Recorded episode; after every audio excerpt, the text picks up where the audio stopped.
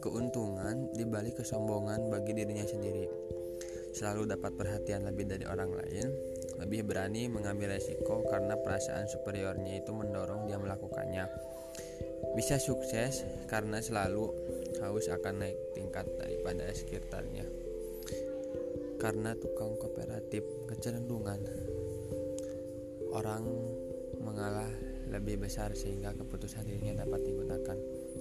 Terlihat lebih menarik untuk beberapa orang termasuk lawan jenisnya karena terkesan percaya diri. Sekian dari saya. Wassalamualaikum warahmatullahi